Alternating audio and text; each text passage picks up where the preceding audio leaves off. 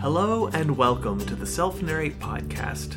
My name is Brandon. And I'm Jaren. The Self Narrate Podcast is a production of Self Narrate, a organization that is devoted to helping people to develop and share their personal stories.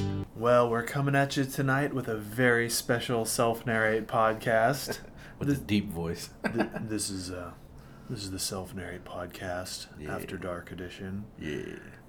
and what we mean by that, and what you may have already seen on iTunes with the explicit um, podcast label on it, which um, you know, hopefully, I'm able to figure out how to get that on there.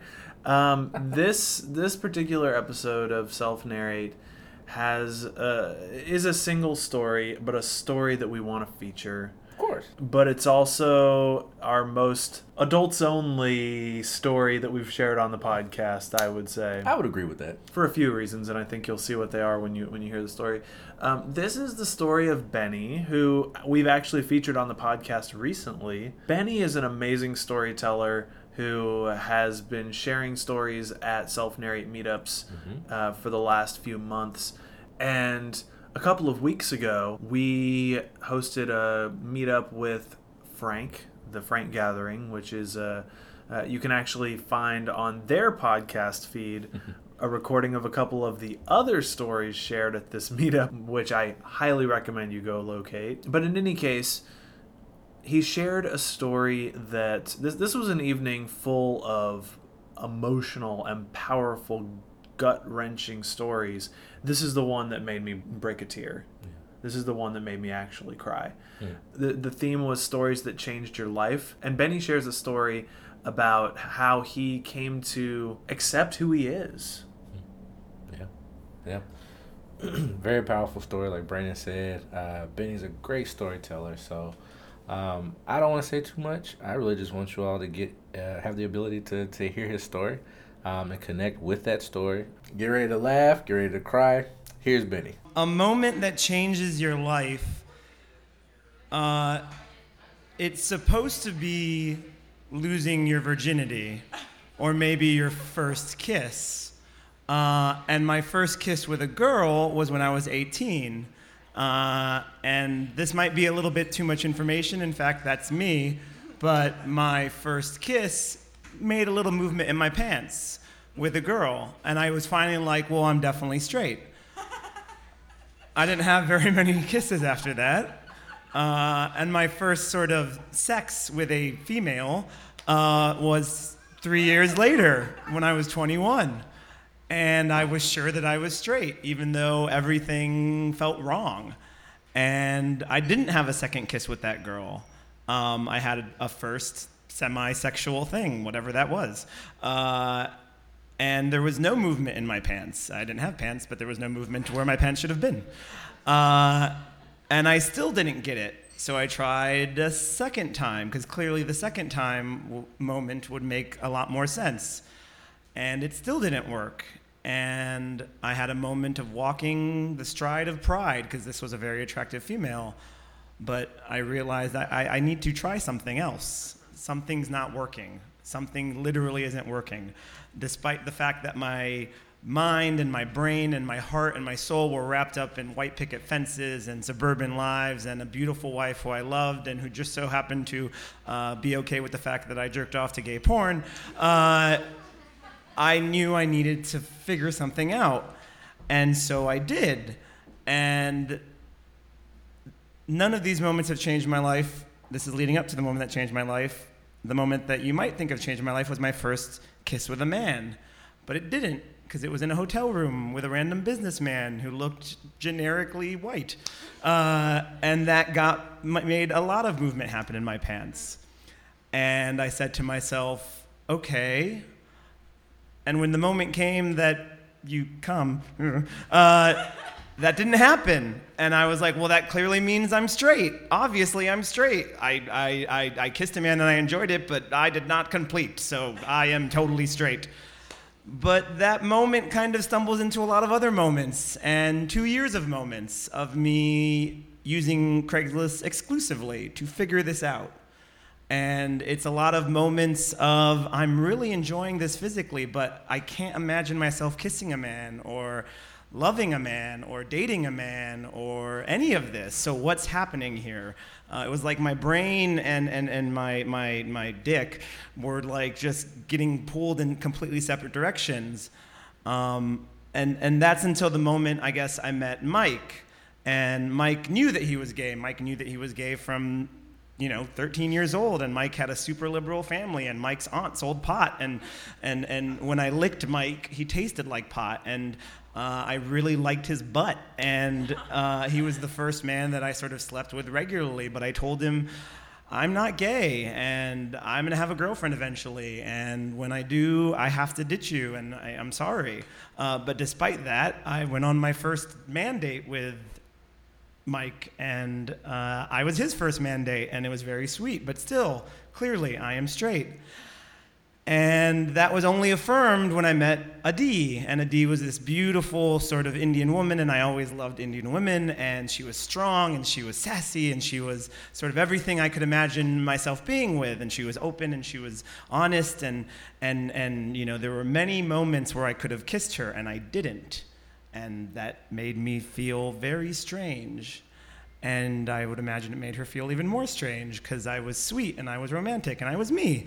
And eventually, we came to a point where I was in the back of a cab with Adi, and this is the moment. This is the moment where she looks at me and she says, Benny, we've been dating for a month. Are you going to take me home and fuck me or not? And it hung there as the cab driver sort of listened in. And I looked at her outside of my home and I said, No, I'm not.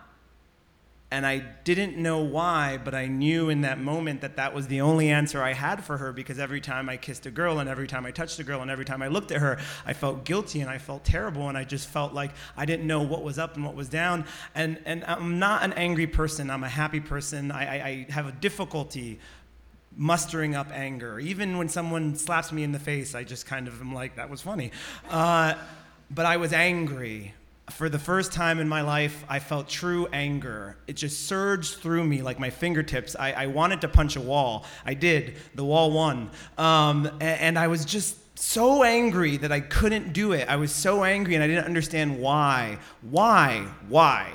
I'm, I'm awesome and I'm weird and I don't need another weird thing and I just want a wife and kids and I want a fucking normal life and like, what the fuck? And I didn't know what to do or who to talk to or what was happening. And I was just, I marched up to my room and, and, and I was crying angry tears and I, I, I, I wanted to punch more things, but I didn't do any of that, or I did do some of that. And then I called Mike, who I hadn't talked to for months. Uh, in fact, the gentleman in me knew that I had been a dick, but I told him and he understood and he was completely fine. And Mike, as, it, as the phone rang, this is the moment. This is the actual moment. The phone rang and the phone rang and the phone rang. And if he hadn't answered, I don't know what would have happened, but he did answer. And I said, Mike. And he said, Yeah, Benny. And I said, Look, I know this is coming out of nowhere, and I know that I haven't talked to you for three months. And and I know everything. I, I, I, know, I know, I know, but I'm dating this girl, and that's why I haven't talked to you. And she wanted me to kiss her tonight, and she wanted me to take her home, and I didn't want to. And what the fuck? I didn't want to. What does that mean, Mike? Tell me what that means. Just tell me what it means that I didn't want to kiss her. Tell me. And Mike could have said a lot of things in this moment. In this moment that changed my life, Mike could have said a lot of things. Mike could have been angry. Mike could have been insensitive. Mike could have said, You're fucking gay. But he said none of that. Mike said, What this moment means is that you didn't want to kiss Adi. That's all it means. All it means is that you didn't want to kiss her. That is all it means. It doesn't mean anything else. It doesn't mean anything more. It doesn't mean anything less. It just means you didn't want to kiss her. And for whatever reason, that was it. It hit me like a lightning bolt. It just shook through me in a way that nothing else, not even sleeping with literally dozens of men, did, which was, yeah, it means you didn't want to kiss her. It means you want to kiss dudes. It means you want to love dudes. It means that you want to embrace them, and that's who you are. And he didn't say any of that, but that's what I said to myself. And the sense of calm in this moment, the sense of sort of relief of just, it's not, doesn't mean that you're gay, it just means that you didn't want to do that and you know that. And knowing sort of what I wanted moving forward didn't mean everything else was solved, didn't mean that it was easy, didn't mean that uh, I was all of a sudden Harvey Milk, but it meant that at least I knew in that moment that whatever I was doing was what I was doing and that it was me and that no one, not even the man who could have judged me the most in that moment and said the words that would have maybe, who knows, pushed me back in the closet, even he was just accepting of the fact that in that moment, I was who I was, and I just needed to realize that. And thank you. As always, we hope you enjoyed the story. And if you did, follow us on Facebook, like our podcast. We're on Facebook, Instagram, Twitter, any kind of social media. I guarantee you we're on it or about to be on it. Uh, but your support would be greatly appreciated. And spread the word. If you hear things that you hear that you like on our podcast, share them with an audience. Don't keep these stories to yourself. Uh, that's the purpose of this podcast is to help others. So we hope to hear from you soon. We hope to see likes, comments, and shares. Um, and I'm handing over to Brandon. So, in about a month, Story GNV. Self Narrate is putting on our first conference. We're bringing together the people in Gainesville who are using story to impact the world around them and do their work better. We're bringing together professionals in the world of healthcare, education, and business. And if you're interested in using storytelling in your work to do what you do better, you need to be at Story GNV. Yep. Together, we will be writing the story of Gainesville. Uh, you can find out more and register online at storygnv.com. We have early bird pricing available for registrations until mid October, so get your tickets now, or else it's going to be a little bit more expensive. And with that, again, we wanted to thank our storyteller this week, Benny, and we'll be back again soon. Until next time, Grow your story. Grow yourself.